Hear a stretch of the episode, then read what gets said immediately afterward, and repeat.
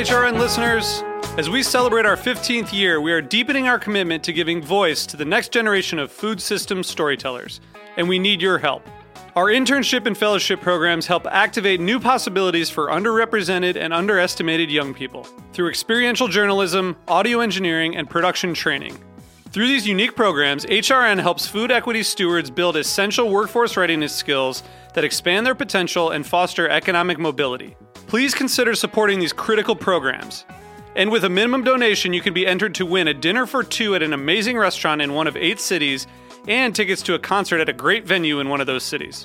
We have incredible partners across the country who have donated, as they also share our passion for helping to educate the next generation of food systems storytellers. Check out heritageradionetwork.org slash 15 to donate and enter to win today. That's heritageradionetwork.org slash 15 to donate and enter to win today. And make sure you donate before March 31st. Thank you.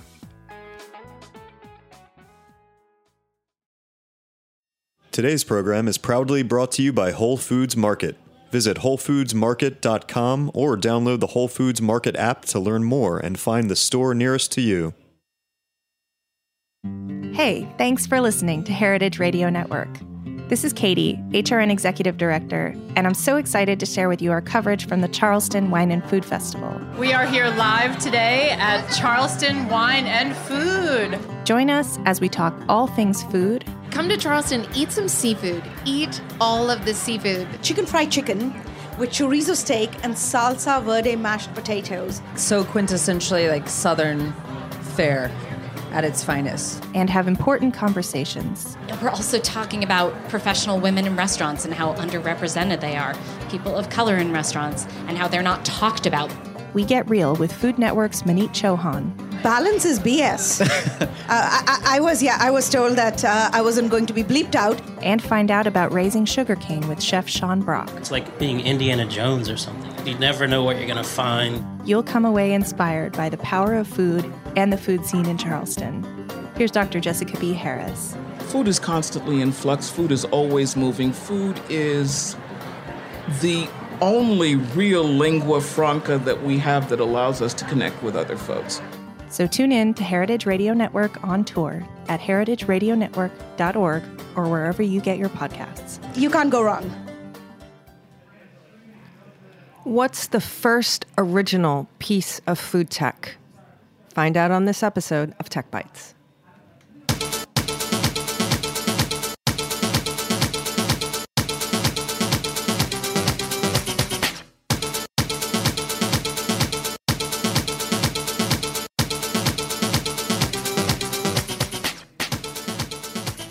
Hello, hello, Heritage Radio Network listeners tuning in from 150 countries around the world, about a million listens a month. Tuning in to shows like this one, Tech Bites, where every Thursday at 11 a.m. we talk to innovators and influencers in the food tech space. And today, my guest seat is occupied by one of my unindicted co conspirator co hosts, Harry Rosenblum who is the host of Feast Your Ears, which is live on Wednesdays at 1 p.m. And I'm really looking forward to this show. I like to have other Heritage Radio hosts on, um, so it becomes a little bit of a family affair. And this episode actually the the spark of inspiration came from Harry's hundredth episode, which was about a month ago, which is an amazing accomplishment, doing hundred shows. Um, and we were talking on the show. He asked a question of what I thought the first piece of technology was. And uh, it was such a great conversation that we had to sort of give it its own space and time. So, Harry, thank you for uh, not only asking me onto your show, but that the gift that keeps on giving, which was that phone call, which now here we are. Yeah, thank you so much for uh, for joining me on my hundredth episode, and thanks for having me on Tech Bites. Uh, you know, I'm excited to talk about talk about tech and old Yep. old tech. Ancient tech, Ancient the OG tech, tech, yeah. the first tech. But before we get to the old tech, we're going to start off with some new tech, like we always do, uh, talking about apps, apps we love, apps we've just discovered, apps that we hate because they're tracking us and sharing all of our personal information and are hitting delete, delete, delete. Maybe. Standing in today for the part of David Tadashore is Victor Hirsch, who's our engineer today. Hello. How are you? I'm good. It's How nice to see you. Good to see you too. Early morning start today. Yeah. Oh, I like mornings. Yeah? Yeah. It's it's nice when it's quiet in the studio. We're actually for those of you listening, we are the first show of the day on Thursdays, which is nice. So we get the fresh studio. And the dining room is empty. So during my show, which is at one o'clock, you're looking out into the dining room at Roberta's, and it's chock full of people. And sometimes, once in a while, I'll get someone really loud at, At the, the table, table? right by the window, and you can sometimes hear them on my show. Well, they turn the music on at 11 because that's when the doors open. the restaurant is closed. They open the doors at 11. They turn the music on. So that's, you know, what you can hear in the background there. So pizza for breakfast is only if it's cold pizza from the night before. Is that a thing, or could you have like fresh pizza for breakfast? I think you can have pizza whenever you want. Okay. Breakfast included, fresh or not fresh. All right. Um, I don't think that you could get a pizza right at 11 from the dining room kitchen. But what you can do is just two doors down from the restaurant is the Roberta's to go outpost where you can get fresh hot pizza for breakfast, no problem. Pizza all day, every day. Exactly. Although I'm three years in on my show, this is episode 132. Awesome. Um, for those of you listening in the future. So I've had my fill of, of pizza over the years. Same. Yeah. so, Vitor, do you have an app for us this week? Yeah. Um, Lynda.com is a really cool website. It's, it started sounding like an ad just now, but um, basically, I love the website for uh, it's a tutorial workshop uh, online video thing that you can learn software.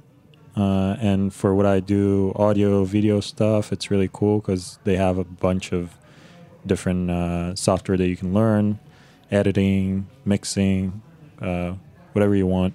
And they have an app, uh, the Lynda app, which is spelled L Y N D A.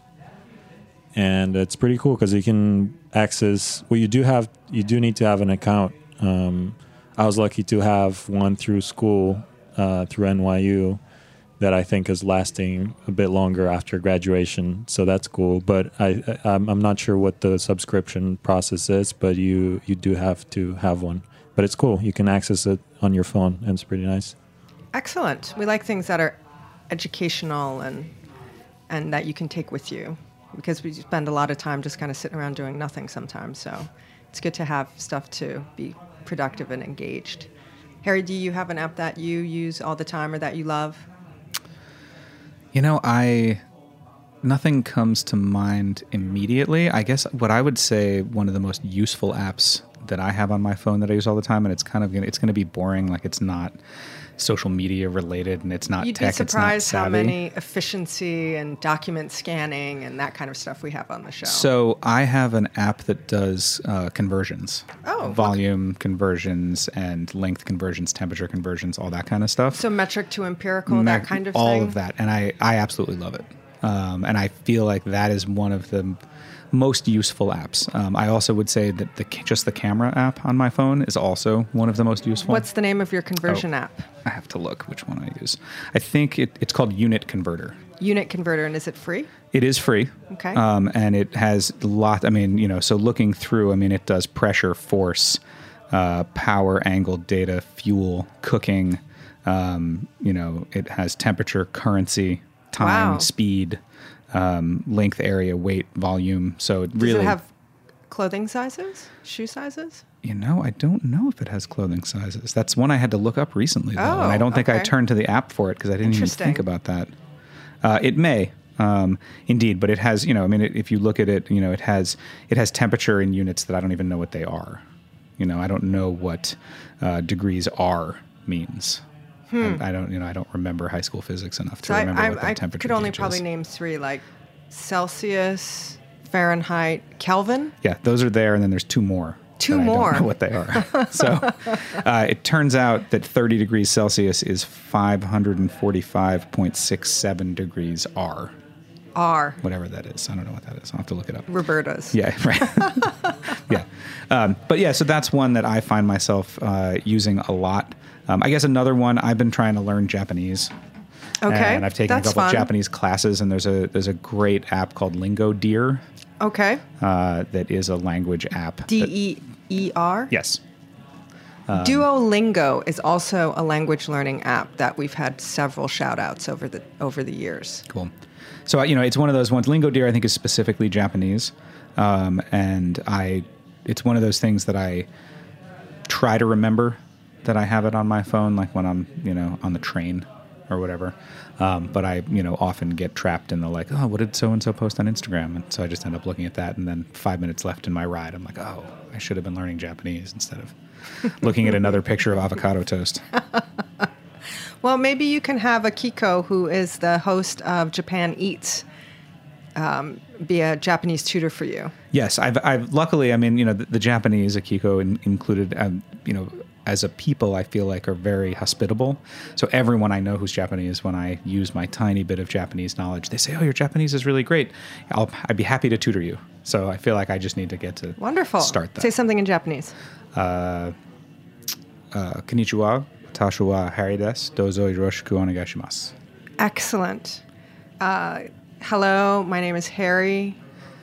And dozo yoroshiku onegaishimasu is the sort of formal greeting that you give someone when you're meeting them for the first time. And it, it my understanding is it loosely translates into, um, you know, I look forward to, you know, working with you and knowing you and sort of being friends Very with nice. Very formal. Yeah. Wonderful. So, my apps today, I read a great article online in on wired.com and it was an article about if you are going to delete Facebook, which many people would are talking about it or hashtagging about it on social media and in life. I don't know how many people will actually delete Facebook. Right. But if you're thinking about deleting Facebook, it was a very good article. It talked about the suite of apps you could turn to to Oh. replicate the activities you do on Facebook, ranging from news feeds to connecting with people. And um, one of the ones that I thought was most uh, interesting and also the most useful in a general sort of securing your privacy as much as possible online and securing your accounts. One of the reasons why Facebook just has such a, uh, a deep, deep hook into all of our personal data is because many of the apps are built on top of Facebook or using Facebook. So many people will sign into new apps Yep. using their Facebook login because they don't want to take the time to create a new email set, you know, a new profile, a new Password, password yeah. and, and all those kinds of things. It's just too cumbersome. And app developers know this, so that's the easy turnkey. And in some instances, it's meant to be helpful, and in some instances, it's very nefarious. So the things, the the two apps that I thought were most helpful, and they're actually apps that we've talked about before, and we've done a few episodes on online security and personal security and the terms of agreement for apps. Um, so we can it might be nice to check back in on some of those. There are two apps. One is called One Password, and the other app is called LastPass, and they are basically apps that create, save, and uh, engage your passwords for you, so you don't have to memorize them, so you don't have to have a million pieces of paper everywhere. Um, and it will also help you, you know, generate them in some instances, so you can come up with something that's actually, you know, longer and more complicated than, you know, sushi one or you know Roberta's pizza exclamation point Right. tech bites. Yeah. So, one password and LastPass. The article was on Wired. It's apps to replace Facebook. It was really a good one. Um, if you're thinking about deleting or you have deleted and you want to pick up, you know, some new apps to replace all those things, it's a great article to check out. So on to the show. Again, as I said at the at the top, this show comes out of a conversation that Harry and I had on his 100th episode of Feast Your Ears back on March 7th. And he asked the question of what I thought the, the first you know, piece of food tech was and what the first piece of technology was. And we had a very short but exciting conversation. I said fire um, because cooking, you know, with heat, with fire um, was probably the greatest, you know, hurdle forward in terms of cooking. Although I don't know that fire was actually an invention. Um, maybe it's actually just Right. the skill of harnessing fire and heat to cook with. Harry responded with the knife as the original original piece of food tech which is interesting to consider and it's also interesting to consider when we think about technology today we think about you know wi-fi connected refrigerators and you know reservation apps and you know social media and all those kinds of things but you know what technology is and what is perceived as new technology is very subjective and very much a consideration of what your contemporary world is like. So you know, we always focus on new tech, but I thought it would be really interesting to take a pause and focus on the old original tech and then have a discussion also about at what point does new tech become so utilized by the world and become so commonplace that it evolves out of being new tech and just becomes simply a part of the way we live and the tools of our life. So, Harry's answer of the original most ancient, most oldest OG food tech as being the knife, I think is a good argument. Um, yeah, I mean, I you know, I, I think that uh, obviously there's a lot of things, and there's no, you know, people like there to be a black and a white and a you know a, a yes and no answer, and for it to be very binary. Um, you know, fire obviously super important. I mean, on that show I mentioned Richard Wrangham's book Catching Fire, um, how cooking made us human, which really makes the case that having cooked food is what allowed early man's brain to get bigger and allowed us access to all these nutrients that you can't get if you just are chewing on raw meat and roots and you know nuts and stuff.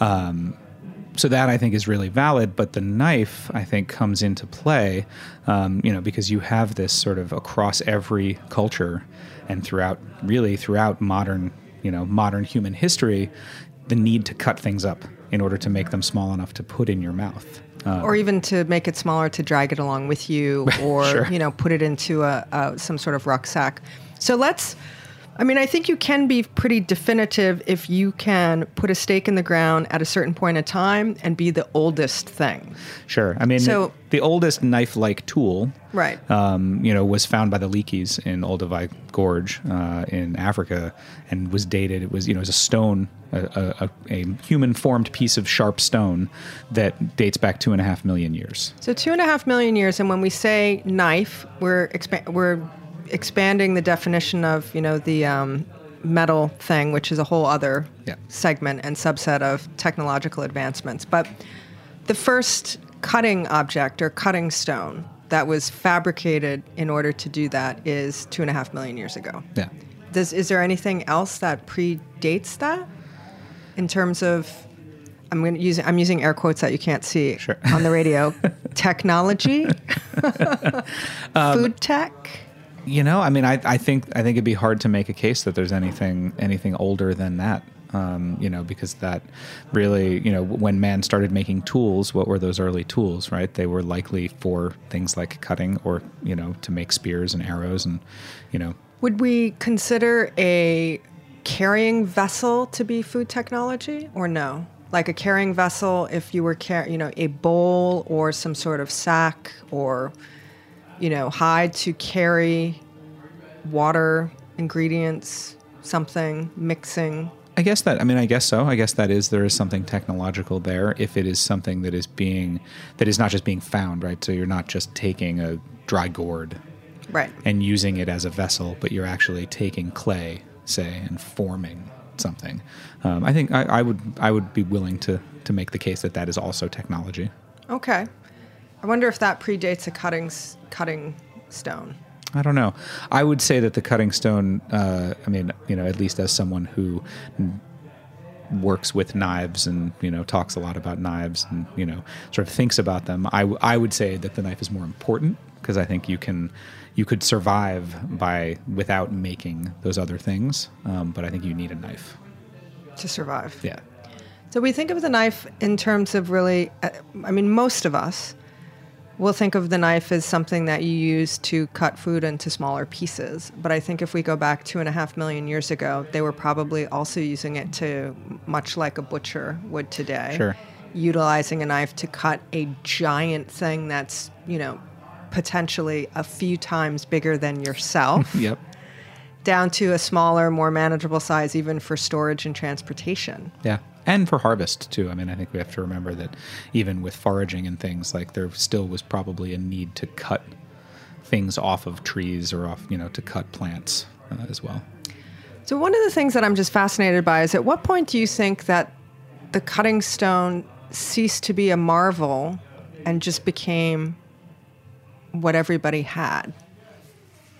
You know, a cutting stone in every hand. you know, Right, right. Before the, the precursor to the chicken in every pot. Yeah, I mean, you know, I, I have to imagine that at a certain point, you know, I mean, obviously there's like, you know, patient zero or whatever. Like there's the first person who realized they could knock two stones together, but that's kind of a, you know, the, the, it's impossible for us to trace that that far back. Um, as as someone who's not, uh, I mean, I'm not an archaeologist. I don't know where in the timeline these things become prevalent all over the place, but I think uh, it it can't have taken that long right? I mean, as humans developed and as early man developed and spread out, the fact that you do find the knife in every kitchen or in every food preparation worldwide where you don't necessarily have a fork Even as a, worldwide. you even have it worldwide very commonly as, you know, the pocket knife or the Swiss Army knife or Yeah. the utility Yeah. tool. That's even outside of a cooking environment Yep. where you would just have it for, you know, all those other types of cutting yeah. um, in different situations that you might need. So it's a fairly ubiquitous thing. I think one of the other points that we talked about on the timeline of evolving tech, and we all know that tech evolves. You can have a great idea, and then a better version comes along, you know, 18 months later, and you have to buy the new one. At what point did we did we acquire metal knives? Because metal knives are really I mean, a cutting stone is an amazing piece of technology that people really utilized what they had, but then the metal knife is harnessing the fire Yeah. with the steel. and yeah, and, and with an element that's then being turned into something else and manufactured.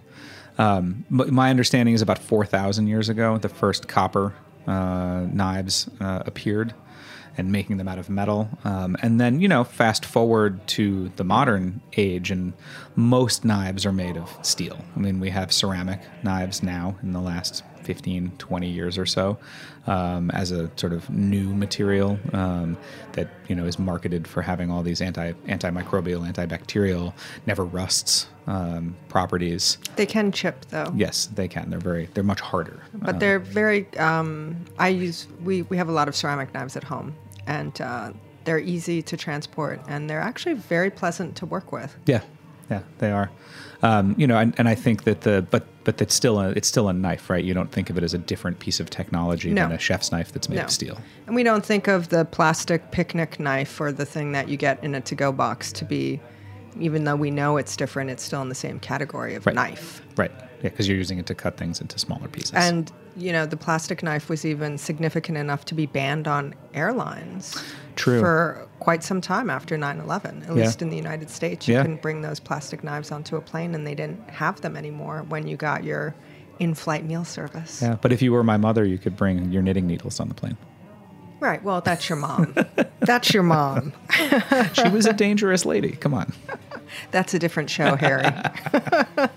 Harry's mom is dangerous is a totally different show. right now, we're going to have to take a quick break from this show, Tech Bites, which is one of 35 shows live every week on the Heritage Radio Network, and we make all that great radio entirely out of the generosity and sponsorship of our members, grants, and amazing underwriters like this one. Stay with us.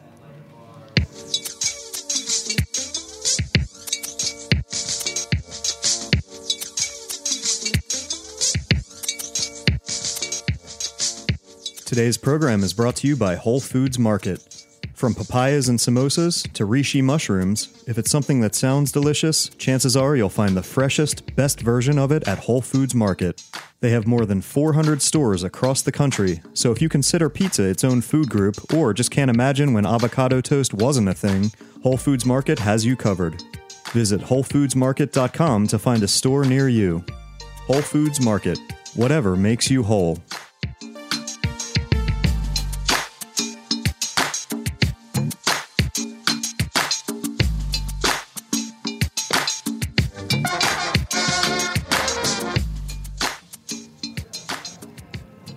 Well, if you're just joining us and you're wondering what the hell you clicked on, this is Tech Bites, the weekly show where we talk about the intersection of food and technology.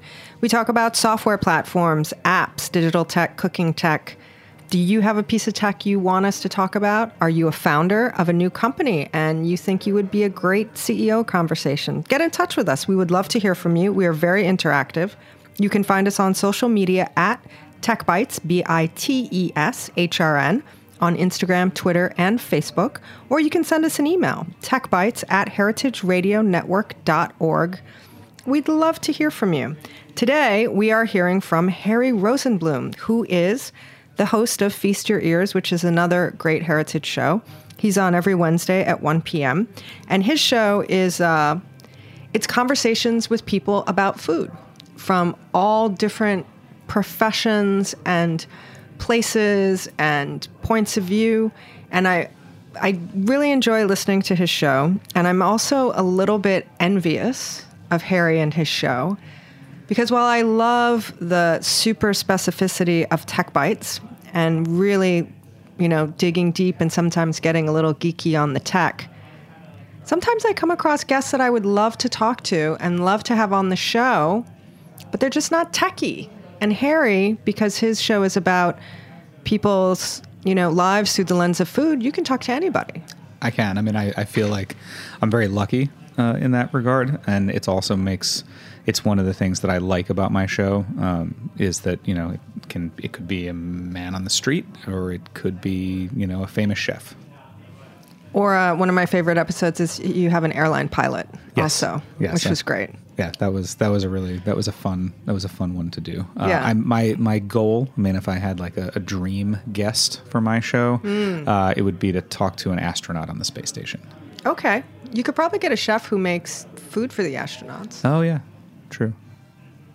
I actually got to have one of my dream guests on. One of my dream guests was Nathan Myhrvold, who's Oh, cool. Modernist Cuisine. And if you are in the food slash cooking slash tech world, you will know his name and also his exhaustively excessive and really fascinating tomes on cooking and bread. And I got to have him on last summer on the release of his book, Modernist Bread, that dovetailed with the series that we did called Modernist Breadcrumbs. That's a great story and, and I a great series. Yeah, he's fascinating.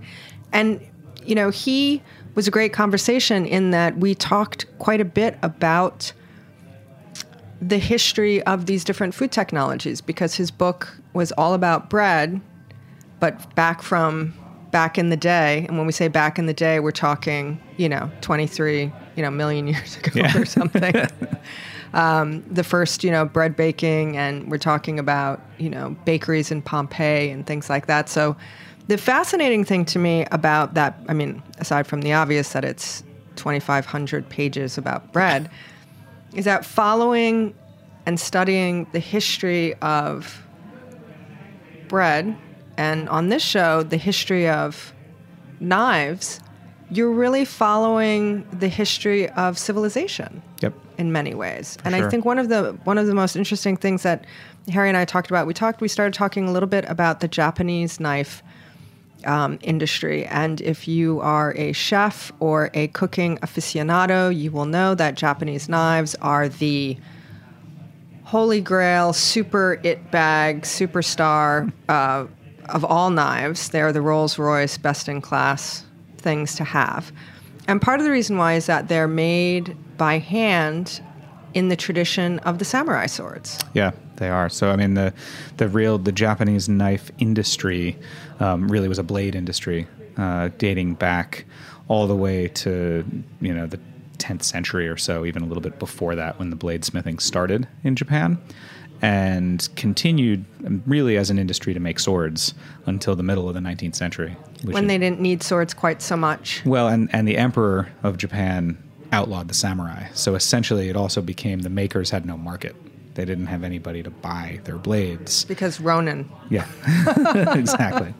Um, and so So number. they had to stop making swords and stopped- do something else. Yeah, and, so they just made smaller swords. Yeah, and which they the were already making. I mean, they were already making those, but they really focused their business. So, um, I work with a company called Kikuichi Cutlery, uh, who are the oldest knife company in the world. The company traces its heritage back to 1267 when the current owner's family ancestor was a sword maker for the Emperor of Japan. That's amazing. So I know we're on radio and you can't see them, but if you look at the and the website for the knife company that he's talking about, Ki- Kikuichi Yep. is K I K U C H I dot com. Uh, K I K U I C H I dot com. Thank you. Yeah, and uh, if uh, you can go to dot .com, will lead you to the Japanese site, um, which does have some English translation. And if you go to dot .net, that's sort of the American side of the company's site.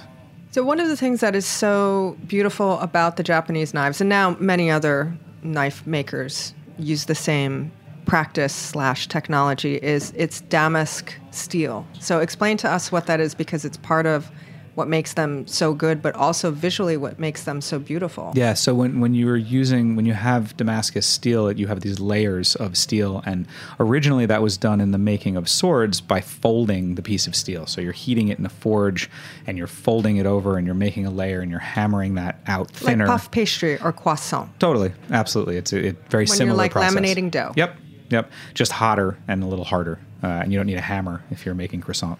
Uh, so, you know, and and what that yields by doing that is it yields strength in the steel. Um, historically, you know, steel is an alloy of iron, which is a very soft uh, element, and then with the addition of carbon and other things, you get different kinds of steel. Ultimately, yielding in the 20th century the invention, uh, creation of lots of stainless steel because we were afraid of rust and patina on our on our steel um, or on our knives and on other. Things. And when things. you say we, you mean Americans? Um, or to a certain extent, I mean, yes. I mean, stainless steel had other uses. I mean, it, stainless steel doesn't uh, doesn't corrode, so it was being used in the shipping industry and being used in aerospace and things like that. It, but it wasn't really until the 1970s and 80s that it that the cost of that alloys um, came down enough that it made sense to make things like a kitchen knife that a, that a regular consumer would buy um, out of those metals.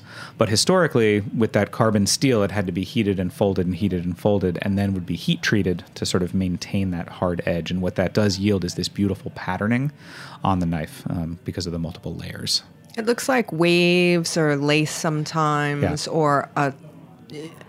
It also looks a little bit like a topographical map. Sure. The way it sort of has the, you know, it's following itself. Yep. One of the other unique characteristics about the Japanese knives are they're only bladed on one side. Correct. Yeah. So traditionally, they have a single bevel. Um, so the way I often describe that to people is that in the modern day, they're more like a razor blade, um, whereas a um, you know a Western style chef's knife is more like if you look at the profile, it's like a V, um, and so you're sharpened evenly on on both sides. And traditionally, uh, Japanese blades, swords were sharpened on both sides, but kitchen knives were sharpened, or other you know industrial style knives were only sharpened on that on, on one side and had a single bevel, um, and that has to do with uh, the way the knives are used, and it's un. You know, I'm not sure whether the the way the knife is held and used to cut came from the form or vice versa. So, I have a limited knowledge about the Japanese knife thing. Um, my husband's a chef and has a very nice collection of Japanese knives and has been collecting them for quite some time. Um, has things that he's just bought in shops in Japan and also things that have been custom made. Yep. My understanding is that the length of the blade has to do with the cut that it makes because of the so back to the western knife where the the blade is like a V shape. You can kind of go chop up and down like that movement that Yep. we all know when you're chopping onions or something like that or you would maybe um, you know maybe make one cut and pull it through or do all different kinds very versatile usage in terms of the types of chopping and motions that you're going to make with the Japanese knife, because it's only bladed on one side, you're not going to do that sort of up and down chopping motion. You're going to put the blade onto the item to cut, and then you're going to pull the blade through to the end of the blade. So if you look at the knives that are made for filleting fish, they are very long and very thin because you would start the cut at the base of the blade and then pull the blade all the way through along the length of the fish, give you a long cut. If you look at the blade, the knives that are made for cutting bone or vegetables, they're have ty typically very short by comparison. by yes. comparison because you're going to make one quick, hard, Yep. short chop. Yeah, so, I mean the other big difference I think is that you know you mentioned the Western blade where we're used to chopping up and down, and we're sort of all taught like the claw grip with the opposite hand. You go, you, your fingers are never near the sharp edge of the blade. Like that's the first thing you're taught, right? When you're taught knife skills in the West, if you go and and the best place for sort of the you know anyone to see this is if you go to a sushi restaurant and you watch the chef slicing pieces of fish to make sushi, they are always putting their hand on the fish, their fingers, and they're in fact slicing towards the hand. yes. And that is something that we never ever do here at all. But part of that has to do with A, the control and their technique, and also the sharpness of the blade. But if you think about it, if you're holding a knife in your right hand that is essentially flat on the on the part on the on the side of the blade that's facing up and you are cutting towards your hand and that bevel basically that bevel is going to lead that blade towards the board. It's not going to lead it into the middle of your fingers. And so that's another you know it, it's a different technique that you use for using that blade. Yeah, it's a very, very different um, cutting style and the way you hold the knives. Um, I've also heard many uh, chefs and people who use Japanese knives say that if you're using them properly, um, because the, the blades themselves are, are built to you know guide the blades through the cook you know through the through the product in a specific way it requires a lot less force and strength, and that holding them is is much more uh, delicate and relaxed, and you just sort of pull the blade through the item that you're cutting, and the blade kind of does a lot of the work for you. Whereas with many of the Western knives, it's uh, you know when I go back to that kind of up and down Yeah. chopping motion, that's all like arm and shoulder, um, and there's if you're you know, using a knife and you're on your feet cutting food, you know, five, six, seven, eight hours a day, um, the Japanese knives are purportedly um, much more relaxing and easier and kind of better to use if you're using them in the proper way. Yeah, and I, I think that that's true, and I think that there's a certain aspect of that that has to also do with sharpness. So, and and it gets back to the knife being this tool, and the whole point of a tool, right, is to make the work easier for us as humans. Right. And so, if you're thinking about a knife as a as an important tool, it's supposed to make cutting the food easier, not harder. And so when you you know the when you start to realize that oh it's really taking me a lot of force to get through that carrot, well, that means more than likely your knife is dull. So we are still very much involved in the technology of fabrication of the knives in terms of which one you pick, which one you use, how it's made, but then also you have to engage a little bit in the technology actually yourself in terms of sharpening and maintenance. Absolutely, and and I think that you know so so coming sort of forward into the technology of the of the steel knife and of the metal blade, the as I mentioned, you know, all knives were made of a carbon steel, a much simpler kind of steel, um, until you know about 30 years ago. And even in the last 10 years, there have been great inva- advancements in the alloys and in the manufacturing of steel. So now you have what's called powdered steel, where there are very low impurities in the, in the steel where you can make a, a sheet of steel for cutting out knife blades where the, the steel itself is incredibly uniform. It's uniform of thickness it's uniform of grain it's uniform of texture um, and then you have alloys that allow for lots of different aspects of those blades and as you change those around you get different properties in your blade. Some of them make the blade wear better. Some of them make them stain resistant and rust resistant, chromium, for instance.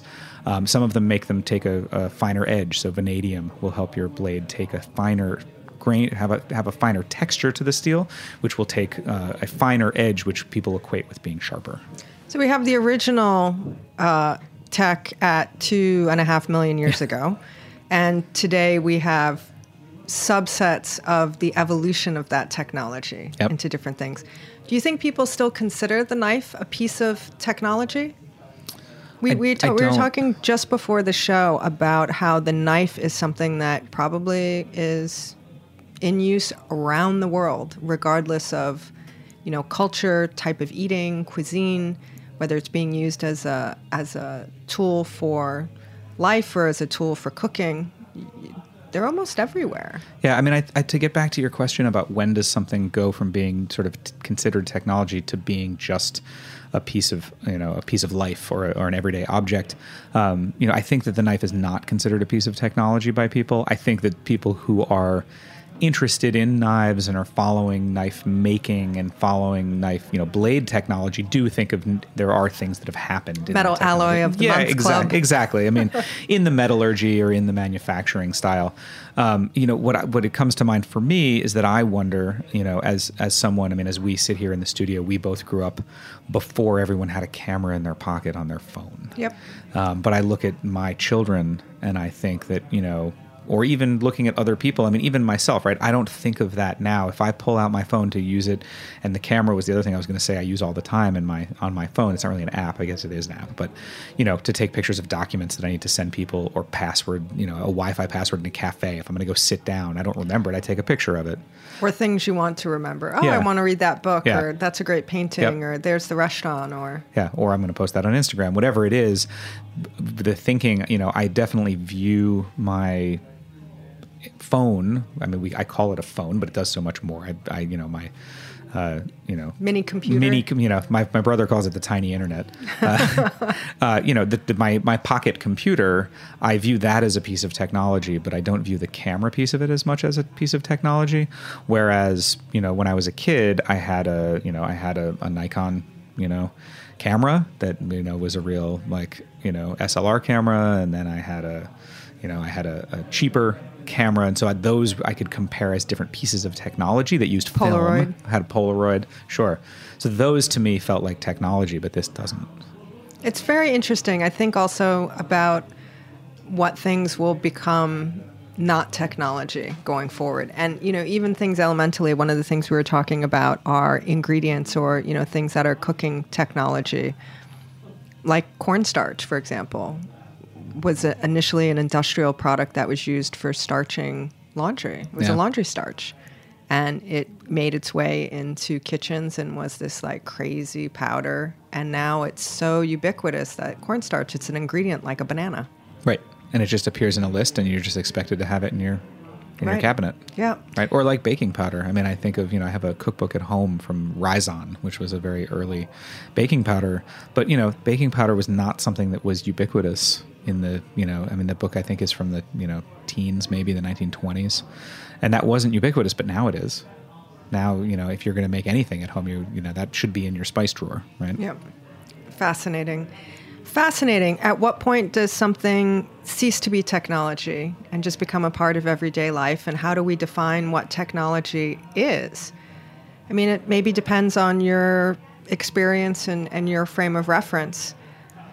You know, maybe people who don't have iPhones or smartphones or the, you know, pocket internet might see it, you know, 10 years from now and say, wow, that's an amazing piece of technology. Whereas for your kids, perhaps they would say, oh, yeah, it's just the thing. Yeah, I mean, we talked about, you know, we talked about other kitchen technologies, right? And the fact that the refrigerator, at least in this country or the first world, or whatever you want to call it, you know, the refrigerator is something that's accepted, right? If you would never move into an apartment and if Not it wasn't and, and not have a Mhm. refrigerator, right? In the same way that you wouldn't move in and not have running water. Right. But those things are not necessarily available in other places in the world. Um, and yet, you know, there are places without running water and without electricity in every home where they do have smartphones. the internet, yeah, the they do have the internet. internet in their pocket. Amazing. And then also, even just in our lifetime, the microwave, the magic oven. Yeah. I mean, that was something that, you know, came into being and became, uh, you know, average home item. Well, and, and You're that people very- were scared of. Yes. I mean- still are a little bit. And, you know, I mean, I remember Don't you go put into a don't restaurant. put metal in it.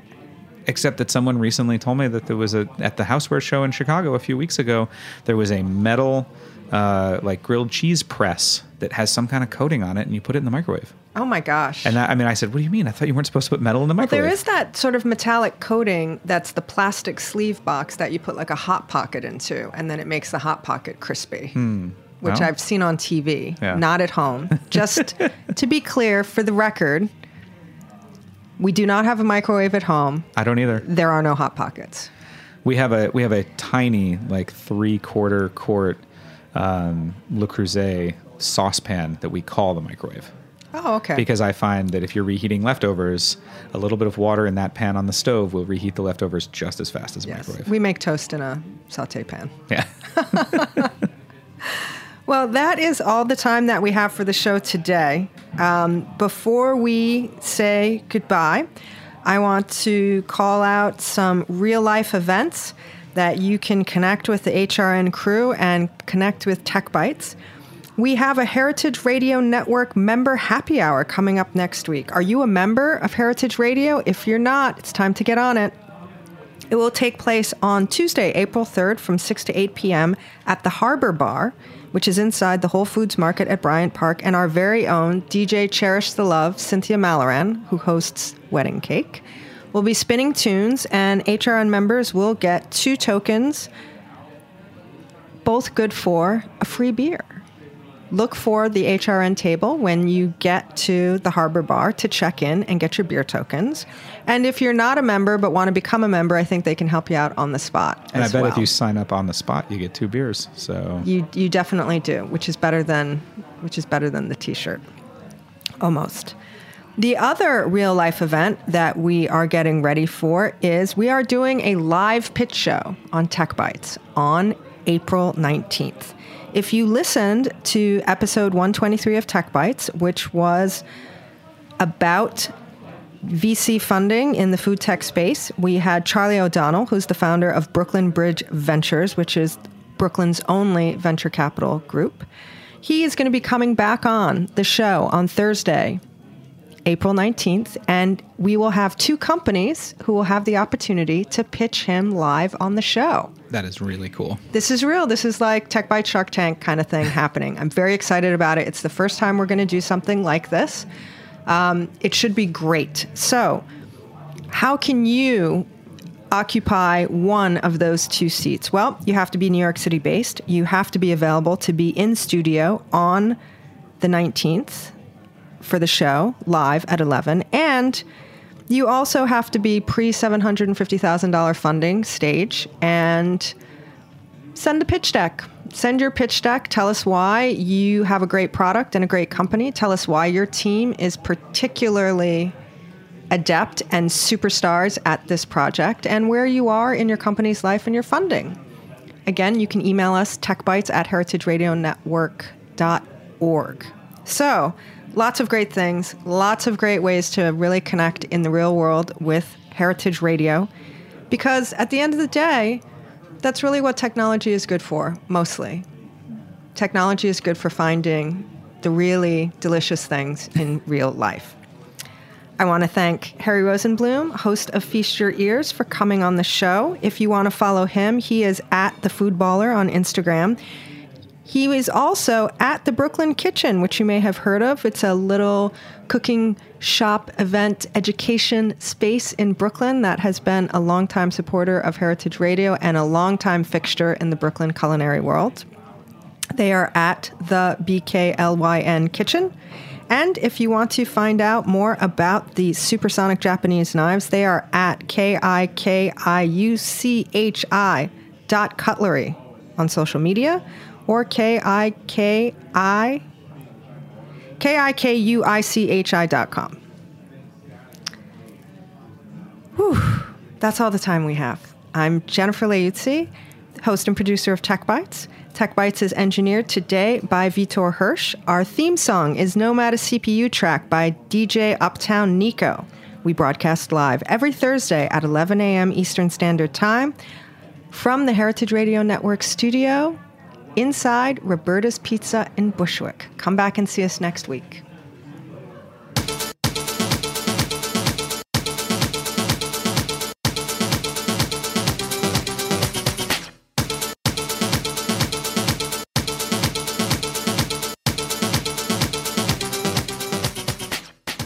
Thanks for listening to Heritage Radio Network, food radio supported by you. For our freshest content and to hear about exclusive events, subscribe to our newsletter. Enter your email at the bottom of our website, heritageradionetwork.org. Connect with us on Facebook, Instagram, and Twitter at heritage underscore radio. Heritage Radio Network is a nonprofit organization driving conversations to make the world a better, fairer, more delicious place.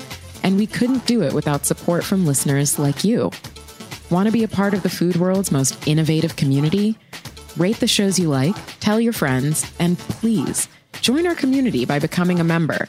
Just click on the beating heart at the top right of our homepage. Thanks for listening.